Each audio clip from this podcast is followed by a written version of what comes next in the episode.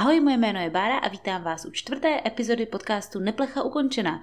V tomhle podcastu se věnujeme knihám o Harry Potterovi, čteme je kapitolu po kapitole a rozebíráme je velice dopodrobna, tak dopodrobna, že na nich nezůstane většinou ani nitka suchá. Já nevím, proč používám výraz nitka suchá, když reálně v těch knížkách žádné nitě nejsou. Měla bych říkat spíš ani stránka suchá. No ale to nevadí. Minule jsme neplechu ukončili kapitolou třetí Sklo, které zmizelo. Na konci této kapitoly se Harry odstl v chýši na útesu, začaly se ozývat záhadné zvuky. A nyní v, v lehce vplujeme do kapitoly čtvrté, která se jmenuje Klíčník. Je to kapitola, ve které se Harry, spoiler, dozví, že je čaroděj. Hodně lidí považuje přesně tuhle kapitolu za ten moment, kdy se jim začal Harry Potter vážně líbit a kdy konečně pořádně pronikli do děje a řekli si, jo, tak tohle je knížka, kterou budu číst. Slyšela jsem, že hodně dětí četlo třeba knihu ve škole a že se začátku se jim moc nelíbila a právě v téhle kapitole když do chýše na útesu přijde Hagrid a totálně to tam rozrazí, se do knížek zamilovali. Jak už jsem zmiňovala v předchozí epizodě podcastu, u mě to tak úplně nebylo. Já už jsem si knihu oblíbila v předchozích eh, kapitolách, ale chápu, proč je tahle kapitola pro spoustu lidí tak zlomová. No tak jak už jsem říkala, tak eh, jsme v chýši na útesu, je tam zima, tmá, noc, venku je bouře najednou se tam začnou ozývat záhadné zvuky. Strýček Vernon vyletí z ložnice, rozrazí dveře a v rukou drží zbraň. Měl, má pistoli, kterou si sebou vzal. Opět připomínám, že strýček Vernon si na tuhle opuštěnou výpravu sebou vzal jednu pušku, čtyři banány eh, a čtvery čipsy. To je všechno. Vernone, Pane bože. Na druhou stranu, hodněkrát jsem slyšela různé vtípky o tom, že lidi nechápou, proč Harry prostě nevzal na Voldemorta pistoli a neustřelil mu hlavu a tím by byl celý problém kouzelnického světa vyřešen.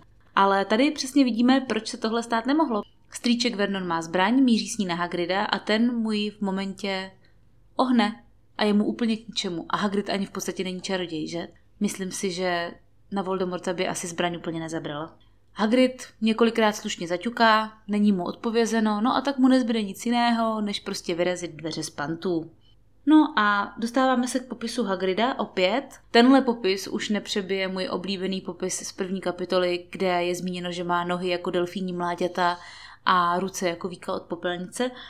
Nicméně se dozvídáme, že má Hagrid černé oči, lesklé jako dva šváby, má stále tmavé vlasy. Nebo respektive v knihách je uvedeno, že má černé vlasy stejné barvy jako oči, ale protože, jak jsme řešili v minulé epizodě, je Hagridovi 70 let, tak mě to přivádí na myšlenku, že obři pravděpodobně opravdu stárnou pomaleji než lidé, protože v 70 letech by průměrný kouzelník nejspíš už měl vlasy šedivé, aspoň z části. Hagrid hned ze začátku zmiňuje, že ta cesta do té chýše nebyla jednoduchá, že mu dala zabrat, což je jisté zadosti učení prostíčka Vernona, protože aspoň k něčemu mu ten jeho šílený plán byl. Pak Hagrid použije hned první nedávku na Dudleyho, to je moje oblíbená hláška tady z té kapitoly, nebo jedna z mých oblíbených hlášek a je to Uhni ty bouchoři. V angličtině Budge up, great lump. Tak jsem si tak jako trošku vygooglila, co to může být bouchoř, protože popravdě to není slovo, se kterým bych se běžně v češtině setkávala. O slovo bouchoř pochází ze slova pucher, puchr, což je samozřejmě puchýř. Znamená to tedy něco nateklého, otylého, naplněného hnisem možná, takže vlastně od Hagrida je to docela hnusný, takhle nazývat 11-letýho tlustoprda. Na druhou stranu dobrá urážka Hagride. No a pak se, pak se k nám dostane takový ten první špíl starého dobrýho, vypadáš jako tvůj otec, ale oči máš po mámě, který v knížkách uslyšíme ještě mnohokrát a až v průběhu několika dalších dílů se ten pohled na Harryho bude trošku měnit. Co je hrozně hezký, je, že Hagrid dovezl Harrymu k narozeninám dort a nejen, není to jen tak nějaký dort, ale je to dort, který mu doma upekl. My všichni víme, že Hagrid má slabost pro pečení a většinou to jeho jídlo není nic extra, ale prostě mě ta představa, že Hagrid den předtím, než jde pro Harryho, sedí doma ve své chýši a tam si splácává dort, upeče korpusy, druhý den na ně naplácá krém, napíše na to všecko nejlepší Harry a díky tomu všecko nejlepší Harry víme, že to Hagrid dělal sám, protože je to psané s chybou, že? Takže evidentně to psal někdo, kdo nemá ukončené základní vzdělání. To mě přivádí k tomu, že Hagrid je jedna z nejlepších postav celé série. O tom se se mnou snad nikdo nemůže hádat. Hagrid se představuje jako klíčník a šafář, což eh, je v angličtině Keeper of Grounds and Keys. Já jsem si to googlila, protože já samozřejmě dneska v dospělosti jako mám představu o tom, kdo je to klíčník a šafář, ale jako dítě pro mě ta pozice byla docela, možná i docela kouzelná, nebo neobvyklá, magická. Tak jsem si to schválně vygooglila a v podstatě Keeper of Grounds and Keys v angličtině je takzvaný concierge. Doufám, že tady nemám někoho, kdo umí francouzsky, nejspíš jsem to přečetla úplně špatně. A historicky to byla postava, která se starala o opravdu o klíče na hradech a zámcích v Evropě. Tady ty konciážové zajišťovali, že když přijel nějaký šlechtic nebo nějaký návštěvník na hrad nebo na zámek, tak se mu starali o právě klíček pokoji a tak dále. Takže i taková pozice skutečně existovala. Samozřejmě v rámci Bradavic je ta pozice uspůsobená tomu hradu. A jeho role je zejména starat se o pozemky, o kouzelná zvířata, o vnitřní interiéry hradu. V podstatě dělá to stejné jako Filch, akorát Filch dělá ty věci uvnitř hradu a Hagrid venku. Mimochodem za mě to je jedna z nejhezčích pracovních pozic, které jsou v, ve světě Harryho Pottera zmíněny. Já si myslím, že Hagrid má skvělou práci, stará se venku o zvířata, chodí si po lese, stará se o dýně, nemusí v podstatě nic moc řešit. Ale samozřejmě té práce musí být až až pro jednoho člověka, na tož když pak ještě je učitelem péče o kouzelné tvory. V téhle scéně se objevuje první zmínka o Bradavicích, tak jsem rovnou začala krátkou etymologickou pauzou. Bradavice, anglicky Hogwarts, neboli v překladu doslovném by to byly kančí bradavice. Ten název je nejspíš převzat z rostliny Hogwart, která je k vidění v Kew Gardens v Anglii a Rowlingová tady ty zahrady navštívila během psaní první knihy a sama se domnívá, že tehdy se nejspíš inspirovala názvem té rostliny. Sama si není jistá, takže nevíme stoprocentně, odkud ten název pochází. A já jsem si tu kitku vygooglila, abych, aby jsme měli celé informace. Připodobnila bych ji k šalvěji. Je to taková prostě obyčejná jako bylinka, nic extra zajímavého. Nikde po sobě nemá bradavice.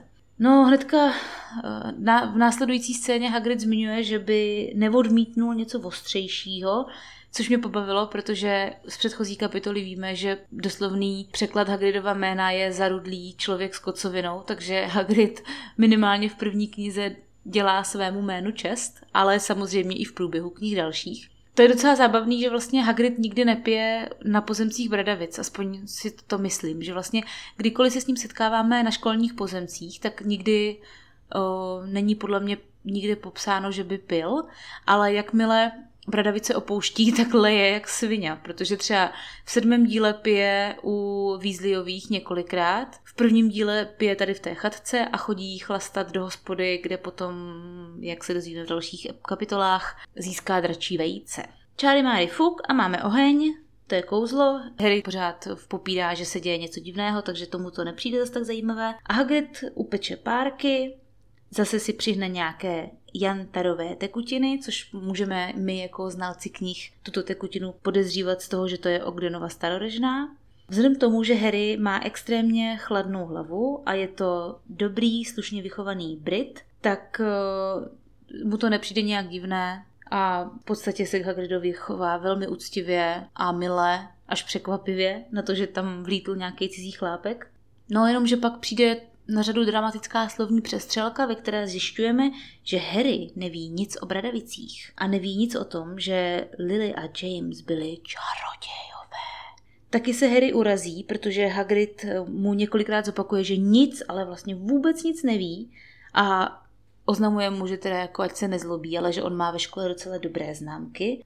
Ve chvíli, kdy se Harry zeptá Tety a Strady, proč mu o kouzlech nic neřekli, tak Cíček Vernon zamumlá něco jako břínek, mřínek. To mě zase zaujalo, takže jsem se hnedka podívala do anglického uh, vydání knihy a v angličtině Cíček Vernon zamumlá Mimble Wimble. Tak jsem si googlila Mimble Wimble, protože mě zajímalo, jestli to je běžně používaný britský výraz, nepřišlo mi. Je to tak, to slovo se v britské angličtině nepoužívá, je to náhodný zhluk písmen, který dala Rowlingová dohromady, ale co je na tom zajímavé, tak je to, že Mimble Wimble bylo později použito jako jazyk svazující zaklínadlo. je použito třeba v druhé knize během soubojnického klubu a v sedmém díle na Grimaldově náměstí je použito jako postava Brumbála, která, která vyletí, aby jakoby zastavila Snape'a nebo jakékoliv, jakéhokoliv člověka, co by to tam přišel narušit, tak mu sváže ta kletba jazyk, dokud neřekne, že není Severus Snape,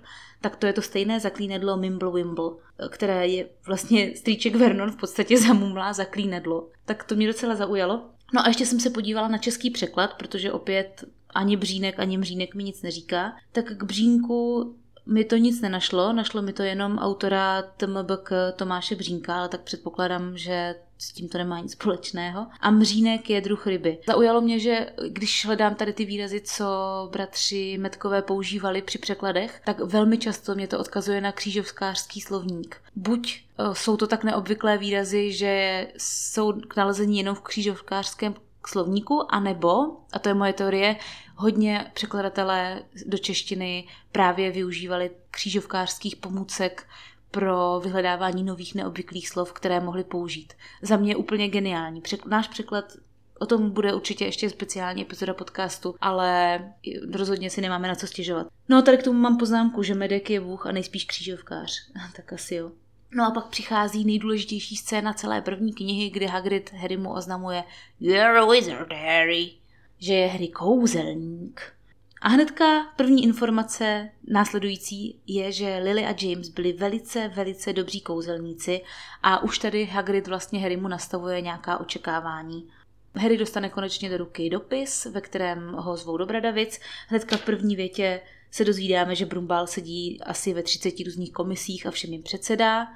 Tolik k tomu, že nemá rád příliš velkou moc, proto by nikdy nebyl na ministerstvu, ale všechny ostatní funkce bere. Já je tady teďka nebudu vyjmenovávat, protože k Brumbálovi jako k postavě se určitě časem dostaneme, takže si myslím, že by to bylo nadbytečné. V dopise je uvedeno, že má Harry odpovědět obratem, zda nastoupí nebo nenastoupí ke studiu, takže Hagrid vytahuje z kabátu živou sovu, kterou posílá profesorce McGonagallové s potvrzením, že Harry teda přijede.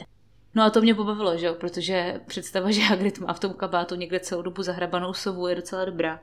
A v tom vzkazu, teda ne McGonagallové, ale Brumbálovi, Hagrid uvádí, že Harry ho našel a že počasí stojí za prd. Což samozřejmě Britové musí při každé příležitosti zmínit počasí, že to by jinak nešlo. Hagrid té sově ten dopis nepřiváže, jako obvykle potom v dalších dílech všichni ty dopisy soví přivazují k nohám, tak Hagrid jí ho dá do zobáku. Chudák sova, než přiletí, oni jsou někde v Anglii nejspíš, jako není tam specifikované, kde se ten útes nachází, na kterém jsou, ale je to někde určitě kolem Londýna, určitě nejsou ve Skotsku, takže ta sova musí letět poměrně dlouhou cestu, pokud teda předpokládáme, že Brumbál je toho času v Bradavicích. Letět celou tu trasu s dopisem v čelisti, no nevím, nic moc, chudák. Dostáváme se k prvnímu použití výrazu mudla, anglicky muggle. Metkové to přeložili skoro doslovně muggle, mudla, jakože se mudlá v něčem. Muggle je ze slova mag, což je hloupá, nechápající osoba, ale zajímavé je, že muggle ve staré angličtině byl taky výraz pro miláčka v 17. století. To je asi spíš jenom náhoda. Vychází to z toho mag, hloupá, nechápající osoba. Což hodně koresponduje s tím, že kouzelníci se na, na mudly obecně dívají trošku jako na malé děti a chovají se k ním jako k nechápajícím, nevědoucím bytostem, které taky tak jako vlastně plácají po hlavě, že no, hrajte si a dejte nám pokoj. Přitom toho sami o nich zrovna dvakrát moc neví třeba. Já jsem jednou četla nějakou fanfikci, kde se mluvilo o tom, že se dá studovat v Bradavicích studium mudlu. Hermiona ve třetím díle tady tohle to studuje, že, než to vzdá. A z toho, co my o tom víme, tak to funguje tak, že kouzelníci z čistokrevných rodin se učí něco o mudlech, aby věděli, jak fungují různé mudlovské přístroje a tak dále. Ale ono by bylo zajímavé mít tady ta mudlovská studia i naopak. To právě bylo v té fanfikci. Že by čistokrevní kouzelníci měli lekce o mudlovském světě a naopak děti z mudlovských rodin by se dozvídali více o světě kouzelném. A podle mě by to měla být povinná lekce už od prvního ročníku. Takže revoluce do Bredavic.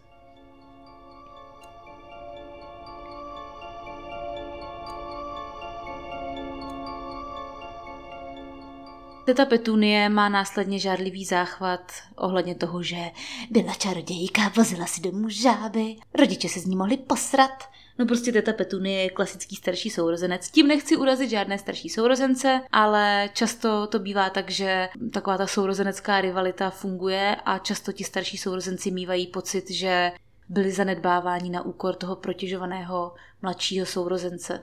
Následně Harry zjišťuje, že jeho rodiče nezemřeli při autonehodě, že je vlastně celebrita. Což je docela hukot tohle to zjistit v 11 letech, přesně na 11. narozeniny. A chápu, že to s člověkem asi dokáže docela zamávat.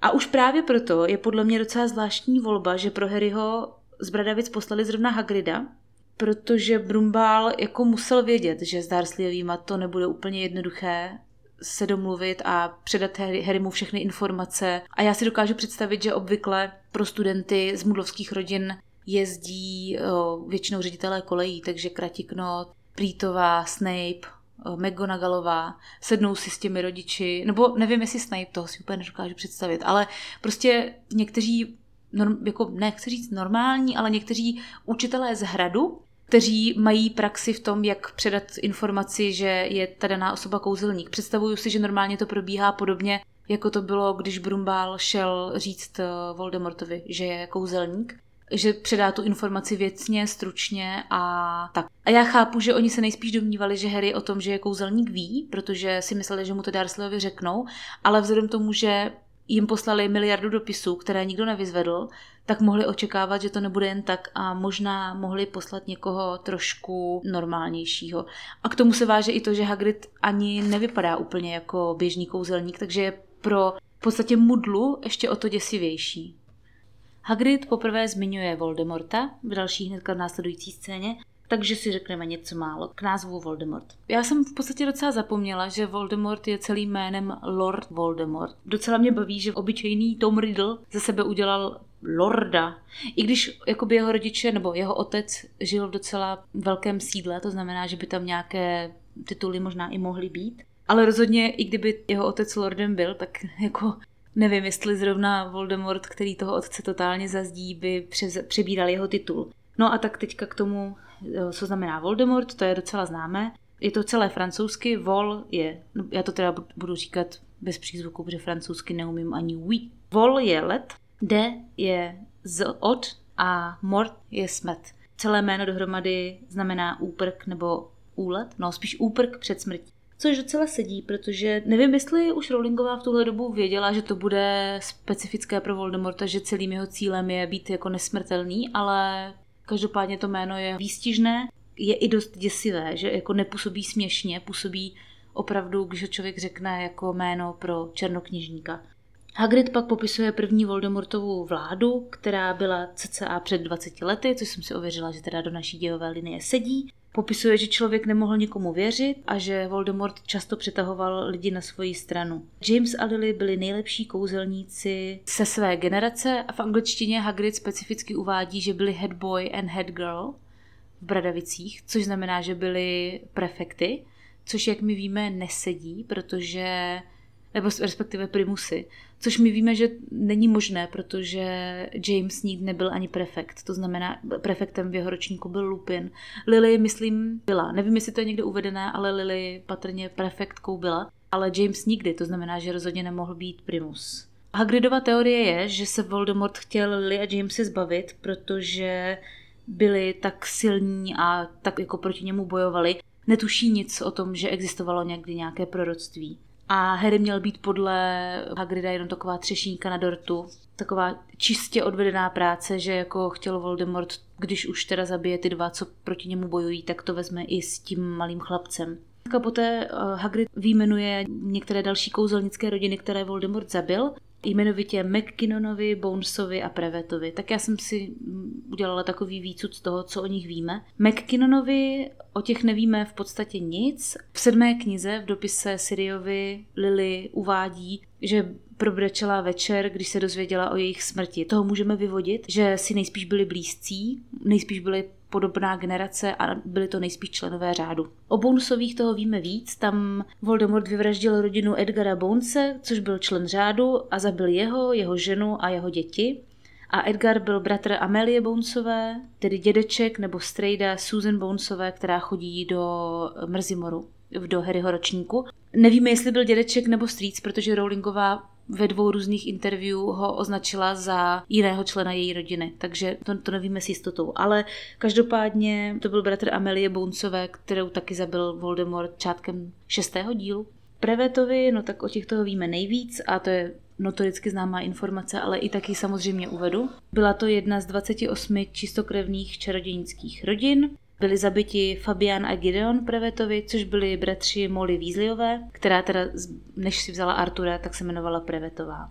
A proto má ona potom takové noční můry z toho, že by se mohlo stát něco členům její rodiny. Hodně to vysvětluje o její postavě, o tom, proč tak dbá na pevná rodinná pouta, proč chce vždycky vědět, kde všichni členové její rodiny jsou. Má z toho evidentně trauma. Prevet ve velštině znamená někdo malý, ale statečný. Páté knize se dozvídáme, že Gideon s Fabiánem bojovali jako hrdinové a sundalo je až pět smrti jedů, takže to byli asi docela borci, jak už většinou Weasleyovi nebo členové téhle rodiny bývají. Harry potom v sedmém díle dostává hodinky po Fabiánovi, což je podle mě velká čest. Existuje taky teorie, že Gideon a Fabián byli dvojčata. Tam se vychází z toho, že je to Gideon a Fabián, což je velice podobné Fredovi a Georgeovi, nebo začáteční písmena jsou stejná. To dvě možná vysvětlení. Buď chtěla Molly své syny pojmenovat po svých bratrech, a jenom použila zrovna pro Freda a George jejich jména, anebo byly také dvojčata a proto se jí zalíbilo dát jim stejná první písmena, jako měli její bratři. Ale samozřejmě ta teorie není nějak potvrzená, protože identická dvojčata nejsou závislá na genetice, takže Molly neměla o nic větší pravděpodobnost dvojčat, ať už její bratři byli nebo nebyli dvojčata. Během tady toho Hagridova vyprávění Harry zažívá flashbacky do dne, kdy Voldemort navštívil Godricův důl, vidí zelené světlo a poprvé v životě si vybavuje také pronikavý chladný smích, což do té doby neznal. On to zelené světlo výdal ve svých snech, ale myslel si, že to je jenom záblesk z té autonehody.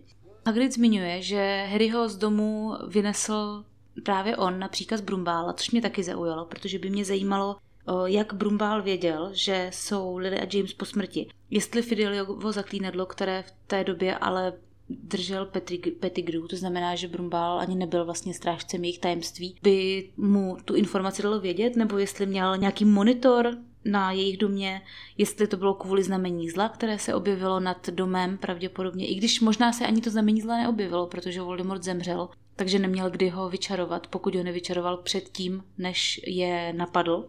Ještě poslední varianta je, že James nebo Lily stihli dát eh, Brumbálovi vědět, že je průser, patrně posláním patrona, Samozřejmě to už se teď nedovíme, že? Ale zajímalo by mě, jak, jak Brumbál jako první věděl, že se tohle stalo. Trix Vernon následně přiznává, že ovšem věděli a Harry mu nic neřekli a u toho stíhá pourážet úplně všechny kouzelníky, což se samozřejmě Hagridovi zrovna dvakrát nelíbí, takže na něj vytáhne svůj polámaný růžový deštník a poté, co Trix Vernon urazí toho nejlepšího ředitele Pradavic, který kdy byl, Albuse Brumbála, tak eh, Dudley mu Hagrid přičaruje prasečí ocásek. Harry se ptá, co se stalo s Voldemortem, což je jeden z jeho nejlepších dotazů za celou sérii knih. Hagrid mu vysvětluje, že Voldemort zmizel tu noc, kdy se pokusil zabít Jamese a Lily a Harryho a že někteří lidé si myslí, že zemřel. Jiní předpokládají, že na to, aby zemřel, nebyl dost lidský. Už tady vlastně máme koncept nějaké lidské duše a zmínku o tom, že Voldemort už tehdy byl nelidský, že už prostě tu duši neměl. Také zmiňuje, že někteří ze smrti jedu jakoby procitli a probudili se z tranzu, což znamená samozřejmě, že byli pod kletbou Imperius, anebo to fejkovali, jako třeba Lucius. To je jeden z důvodů, proč Hagrid opravdu věří tomu, že Voldemort je pryč. A většina kouzelníků si stejně jako Hagrid eh, myslí, že Voldemort někde žije, ale že je někde slabý a schovaný, což se pod později ukáže, že je pravda. Což mě napadá k tomuhle, že muselo být extrémně stresující žít těch 11 let ve stresu a strachu, že se někdy vrátí, protože on sice zmizel, ale ti kouzelníci nikdy vlastně nevěděli, jestli je pryč, nebo jestli někde číhá, nebo co bude.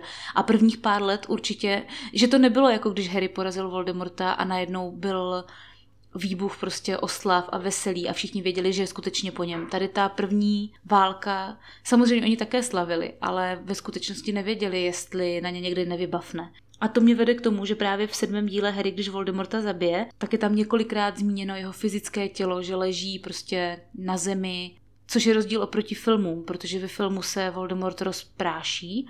To fyzické tělo je velice důležité, protože to je konečný důkaz, že Voldemort opravdu zemřel se všemi jeho vitály a že po něm už nezůstalo vůbec nic a že se nikdo nemusí bát a že finito hotovo ukončeno. Harry pochybuje o tom, že je kouzelník, domnívá se, že je úplně obyčejný chlapec a Hagrid mu tady tuhle toho vyvrátí s zmínkou o tom, jestli Harry někdy udělal něco divného nebo podezřelého, což my víme, že Harry udělal, to už jsme zmiňovali, takže Harry tak nějak uzná, že teda asi skutečně kouzelník bude. No jenom, že strýček Vernon řekne, že Harry ho nikam nepustí, protože Harry nemá žádné peníze a oni mu rozhodně za žádnou školu platit nebudou. A Hagrid zmiňuje, že s tím si Harry vůbec nemusí dělat starosti, protože v Bradavicích je jeho jméno zapsáno od chvíle, co se narodil a že tam prostě chodit bude. Což je zase nahrává tomu, že Bradavice jsou škola určená pouze pro vybrané kouzelníky, buď pro ty extrémně nadané, jako je Hermiona z mudlovských rodin, anebo pro čistokrevné kouzelníky potomky těch 28 kouzelnických rodin. Vernon tady začne urážet Brumbála a Hagrid přeteče a pomstí se na Dudleym, který, cituji, už tak vypadal jako prase, takže mu jenom přidělá prasečí ocásek. Hagrid poprosí Harryho, aby o tom v Bradavicích se nezmiňoval, protože, jak víme, nesmí kouzlit. Tady v té scéně Hagrid vysvětluje, že teda není dostudovaný kouzelník a proto mu zlomili hůlku a vyloučili ho. Tady by mě zajímalo, jak to funguje, když někoho vyloučí z Bradavic. Proč není v knihách víc kouzelníků, kteří školu nedokončili a nesmí kouzlit? V podstatě my známe jenom Hagrida. Přitom třeba Fred and George opustili školu před dokončením mloku, stejně tak Harry, Ron a Hermiona a nikdo z nich nemá hůlku zlomenou a mohou dál kouzlit, i přesto, že nejsou dostudovaní. Jako samozřejmě, pravděpodobně stačí složit ovce, aby, aby člověk mohl školu opustit a věnovat se asi sám sobě, nebo já nevím. A mloky už jsou jenom taková nástavba. Podobně jako třeba bakalářské a magisterské studium. I tak je zvláštní, že prostě kouzelníka jen tak vyloučí a on už nesmí používat kouzla. Hagrid samozřejmě hnedka zakecá to, proč ho vyloučili, nechce to Harrymu říkat, protože to je zápletka až pro druhou knihu. a oznámí Harrymu, že zítra vyrazí do Londýna na nákupy. A jako normální dospělý člověk, na rozdíl od Dursleyových, pak Harry mu dá svůj kabát, aby mu bylo teplo a nechá ho spát. Akorát teda má v kapse párek plchů, což já osobně mám fobii z myší a krys a potkanu a takovýchhle věcí, takže to by se mi teda nespalo dobře. Hagrid je zase nejlepší prostě. Tak já to dneska nebudu protahovat, děkuji vám, že jste poslouchali, že se vám snad epizoda líbila, že jste se třeba dozvěděli něco zajímavého a neplecha ukončená.